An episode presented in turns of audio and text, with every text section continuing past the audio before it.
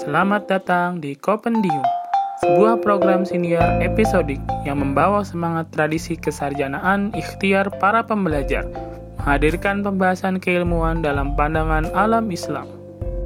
Program Kopendium ini dipersembahkan oleh Cadik, lembaga yang mengenal pandangan alam Islam sebagai pandangan hidup, adab sebagai tolak hati pikiran, dan islamisasi sebagai proses penjadian insan kamil. Selamat mendengarkan.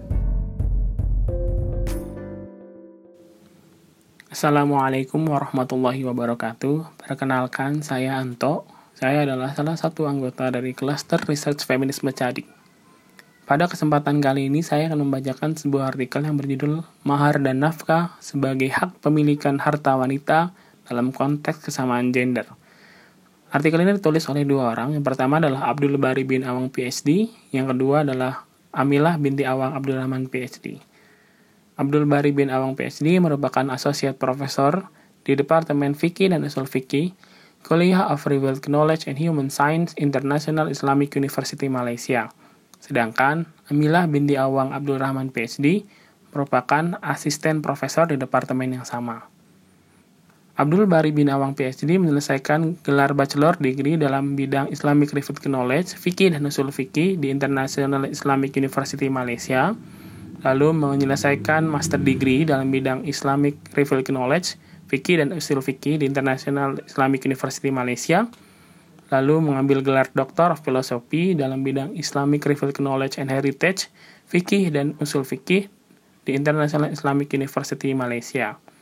Sedangkan Amilah binti Awang Abdurrahman PhD menyelesaikan gelar bachelor degree dalam bidang Islamic Revealed Knowledge and Heritage di International Islamic University Malaysia, lalu menyelesaikan master degree dalam bidang Islamic Revealed Knowledge and Heritage, Usuluddin and Comparative Religion di International Islamic University Malaysia. Setelah itu beliau menyelesaikan gelar PhD dalam bidang Usuluddin and Comparative Religion di International Islamic University Malaysia. Abdul Bari bin Awang PhD memiliki spesialisasi riset di bidang keilmuan humanities, religious studies, Islamic studies, fikih, dan usul fikih. Sedangkan Amilah binti Awang Abdul Rahman PhD memiliki spesialisasi riset di bidang humanities, arts and culture, cultural theory, philosophical ethics, Islamic thought, Islamic management, and Islamic theology. Abdul Bari bin Awang PhD telah menerbitkan lebih dari 20 artikel jurnal terpublikasi. Berikut beberapa contohnya. The Duration of Leasing Wakaf Property under Framework of Makosid Syariah – Journal of Islamic Science and Comparative Studies. Lalu, Contemporary Application of Categorizing Zakat Recipients under RICOP, Journal of Fatwa Management and Research. Selain itu, ada juga The Gaps in Fatwa on Intersex Corrective Surgery, Some Reflection in the Context of Malaysia, Intellectual Discourse. Amila binti Awang Abdul Rahman PhD juga menulis belasan artikel jurnal terpublikasi, Berikut beberapa contohnya. The Duration of Leasing Wakaf Property under the Framework of Makosid Syariah, Journal of Islamic Science and Comparative Studies, Exploring the Dynamics of Cash Wakaf, A Critical Analysis of Its Implementation in Malaysia, Intellectual Discourse, Special Issue, Mahar dan nafkah sebagai hak kepemilikan harta wanita dalam konteks tamaan gender, Tafim Ikim Journal of Islam and the Contemporary World. Artikel ini diterbitkan dalam jurnal Tahfim, Ikim Journal of Islam and the Contemporary World tahun 2015 nomor 8 dengan jumlah 8 halaman. Jurnal Tahfim sendiri merupakan jurnal internasional dengan sistem double blind peer review mencakup pembahasan tentang Islam, baik lokal dan internasional, dengan kerangka multidisiplin dan interdisiplin yang sesuai dengan worldview Islam – Jurnal ini dikepalai oleh Dr. Muhammad Zaidi Ismail.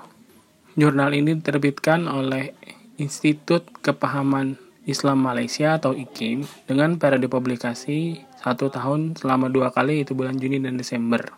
Hal ini juga diindeks dan diabstraksi oleh Google Scholar. Demikian beberapa informasi awal terkait artikel, jurnal, penerbit jurnal, serta penulis artikel tersebut. Mari sekarang kita masuk ke dalam isi dari artikel. Faham feminisme yang berkembang saat ini memiliki jargon yang amat terkenal yaitu kesetaraan gender. Kesetaraan yang mereka inginkan ini pun tidak hanya pada sektor-sektor publik saja, namun telah merambah ke syariat agama khususnya Islam. Dalam hal ini, yang turut terkena imbasnya ialah hukum mahar dan nafkah. Pada dasarnya, penentuan hak asasi manusia mestilah tergarap dalam sistem kehidupan, entah berdasarkan falsafah tertentu atau agama. Tidak terkecuali agama Islam yang memiliki peraturan sendiri terhadap hal tersebut yang tentunya berdasarkan keadilan. Akan tetapi, hal ini berbeda dengan pandangan feminisme yang melihat perjuangan kesamarataan hak antara laki-laki dan perempuan sebagai satu-satunya cara untuk menjamin kesejahteraan wanita. Rata-rata perpinjangan mengaitkan dua golongan yang mengambil pendekatan berlawanan tentang isu wanita dalam Islam, yaitu golongan tradisionalis atau fundamentalis dan golongan modernis atau liberal. Secara umumnya, golongan tradisionalis atau fundamentalis mempertahankan pendirian bahwa wanita perlu mematuhi batasan yang telah ditetapkan oleh syariah. Mereka juga digambarkan sebagai golongan yang tidak memberikan peluang kepada wanita untuk menceburkan diri ke dalam masyarakat. Sementara itu, golongan modernis atau liberal memperjuangkan hak perempuan dengan cara feminisme dan kebebasan wanita. Dalam banyak hal, mereka mendesak agar hukum-hukum tentang wanita dikaji ulang agar tercapai kesetaraan. Oleh karenanya, makalah ini akan mengetengahkan hak antara laki-laki dan perempuan mengenai kesaksamaannya, bukan kesemarataannya, terutama terkait hak-hak istimewa perempuan berkaitan dengan kepemilikan harta. Secara khusus, artikel ini akan membahas mengenai mas kawin dan nafkah. Kajian ini seterusnya memberikan gambaran yang benar berdasarkan sumber-sumber muktabar dan sekaligus dapat membetulkan amalan dalam masyarakat yang dilihat boleh membawa kepada salah paham terhadap ruh sebenar-benarnya Islam selama ini. Mahar merupakan kewajiban laki-laki kepada calon istri seperti yang tertuang dalam Al-Quran Surat An-Nisa ayat 4. Penggunaan fil amr dalam ayat ini bermakna perintah dari Allah, membawa makna kot'i dan tidak bisa diperdebatkan kembali. Ini berarti kewajiban mahar tidak bisa dipertukarkan antara dua jenis kelamin. Selain itu, ayat ini juga menjelaskan hak mutlak kepemilikan mahar yang menjadi hak milik istri. Hal ini menjadi penanda tegas bahwa mahar tidak boleh diperalihkan kepemilikannya tanpa seizin pengantin perempuan atau istri. Mengingat maraknya praktik wali pengantin perempuan yang mengambil mahar menjadi harta kepemilikannya pada zaman jahiliyah. Hal ini menjadi pembeda dengan syariah sebelumnya, di mana mahar menjadi milik wali pengantin perempuan seperti tertuang dalam kisah Nabi Musa dan Nabi Shu'aib pada Quran Surat Al-Qasas ayat 27. Pada zaman Rasulullah, ada beberapa bentuk mas kawin, mulai dari uang, baju besi, hingga kebun, dan pengajaran Al-Quran. Contoh amalan ini menunjukkan bahwa mas kawin bukan saja dinilai dari segi kadar atau harga barang tersebut, tetapi juga dinilai berdasarkan makna barang tersebut dalam kehidupan seperti baju besi yang melambangkan upaya mempertahankan diri dan juga kebun tamar yang menjadi sumber utama makanan pokok pada saat itu. Serta pengajaran Al-Quran yang tentu saja berbeda situasinya dengan saat ini. Pada ketika itu, seseorang yang mempunyai kemampuan mengajarkan ayat Al-Quran, berarti dia juga menghafal, memahami, serta mengamalkan. Mengingat pada zaman tersebut belum ada pengumpulan mushaf Al-Quran. Perempuan yang ingin mempelajari ilmu Al-Quran juga harus mengeluarkan biaya untuk proses pendidikannya. Maka, mas kawin berbentuk Al-Quran bukan saja menunjukkan sesuatu yang bernilai dan penting, melainkan juga bisa disubstitusikan dengan bentuk uang, seperti kasus Nabi Musa alaihissalam. Lantas, adakah batasan dalam menentukan mas kawin? Kalau iya, seberapa jauh? Hal yang harus dipahami terlebih dahulu adalah bahwa mas kawin merupakan kewajiban bagi laki-laki yang berarti ini adalah hak bagi perempuan. Perempuan dan wali perempuan memiliki wewenang untuk menentukan besaran mas kawin. Ini bukan berarti menzalimi pihak lelaki, karena Islam menyarankan agar perempuan yang ingin dinikahi sama tarafnya dengan calon suami atau sekufu. Ini diupayakan agar tidak terjadi ketimpangan terkait kebiasaan hidup setelah menikah. Namun isu ini juga tidak akan menjadi permasalahan apabila wanita dan walinya bersetuju untuk menggugurkan hak sekufu dari segi kemampuan harta, karena kelebihan lain yang terdapat pada lelaki tersebut. Pernah pula pada masa pemerintahan Khalifah Umar bin Khattab, beliau berencana untuk menetapkan had atau batas atas pemberian mas kawin kepada perempuan, yaitu maksimal 400 dirham. Usulan ini diprotes oleh seorang wanita dengan hujah Quran Surat An-Nisa ayat 20 dan 21. Berdasarkan dalil serta amalan Rasulullah Wasallam dan para sahabat, dengan demikian dapat disimpulkan bahwa pemberian mahar kepada perempuan adalah merupakan pemberian yang berharga. Para ulama bersepakat mengatakan bahwa tiada had maksimum bagi mas kawin seseorang perempuan. Pembatasan terkait mas kawin dikembalikan lagi kepada situasi dan kondisi dari perempuan dan wali perempuan yang memang sedari awal memiliki wewenang. Namun, pada masa yang sama, Islam sebagai agama yang mementingkan keluhuran budi pekerti menasihatkan bahwa para perempuan dan wali tidak boleh menetapkan mas kawin secara keterlaluan, seolah-olah seperti menjual anak. Seperti penjelasan Suaib al-Arnaud yang menekankan makna asyar yang dijelaskan dalam Sunan Al-Tirmizi, yaitu pertengahan dan kesederhanaan dan tidak berlebihan atau ekstrim. Ini menjelaskan bahwa praktik melebihkan atau merendahkan mas kawin daripada kadar kesederhanaan adalah perbuatan yang tidak baik. Pada akhirnya, mas kawin bukanlah tuntutan dari perempuan, melainkan tuntutan dari Allah. Pemberian mas kawin adalah bentuk memuliakan dari calon pengantin pria terhadap calon pengantin perempuan.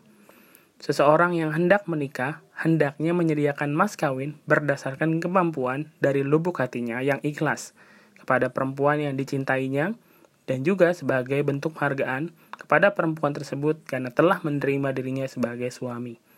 Perasaan saling memuliakan inilah yang menjadi asas penting bagi kerukunan kehidupan rumah tangga yang nanti akan dibina. Lanjut ke pembahasan soal nafkah. Secara umum, golongan tradisionalis atau fundamentalis mempertahankan pendirian bahwa wanita perlu mematuhi batasan yang telah ditetapkan oleh syariah. Mereka juga digambarkan sebagai golongan yang tidak memberi peluang kepada wanita untuk menceburkan diri dalam masyarakat. Dalil bagi sumber nafkah istri tertera dalam surat An-Nisa ayat 34.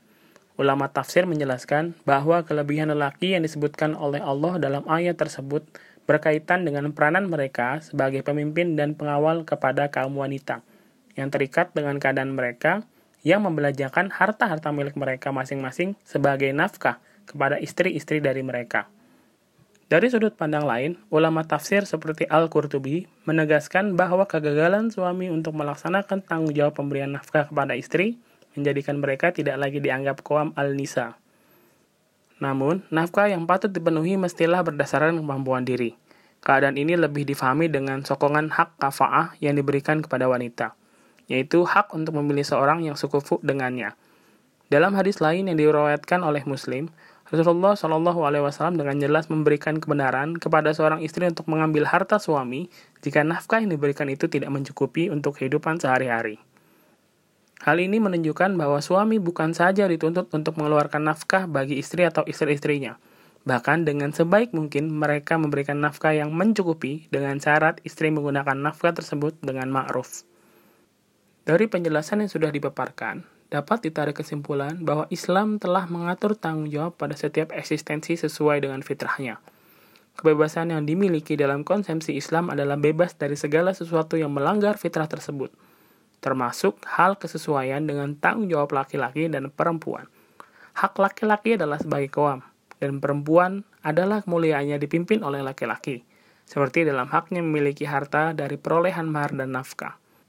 Syariat Islam telah mengatur sedemikian rupa dalam mendukung dan memenuhi fitrah manusia. Penolakan atasnya hanya akan membawa kekacauan akibat ketidakseimbangan antara fitrah dan hawa nafsu. Keterbukaan pintu ijtihad dalam syariat Islam dimaknai sebagai keluasan syariat dalam upaya mendukung fitrah manusia karena kondisi sosial masyarakat yang sering kali mengalami perbedaan sepanjang zaman. Tentu saja, dengan batasan yang telah Allah gariskan, agar hukum syariah itu tidak menimbulkan kerancuan. Perkara hukum yang sudah jelas atau thawabit harus dikekalkan. Ia adalah hukum Allah yang tetap dan harus diketahui dan dipahami sepanjang zaman. Arah para feminis yang sering kali merubah tata aturan tawabit ini meruntuhkan benteng agama itu sendiri. Ia muncul tidak melalui adab terhadap otoritas wayu dan ijtihad ulama. Demikian pemaparan dari artikel yang berjudul Mahar dan Nafkah sebagai hak pemilikan harta wanita dalam konteks kesamaan gender. Pada kependium episode kali ini, silahkan kunjungi akun media sosial kami, Cadik Indonesia pada Instagram, Twitter, Facebook, dan YouTube channel. Nantikan berbagai pembahasan menarik lain. Sampai berjumpa pada Kupendium episode berikutnya. Assalamualaikum warahmatullahi wabarakatuh.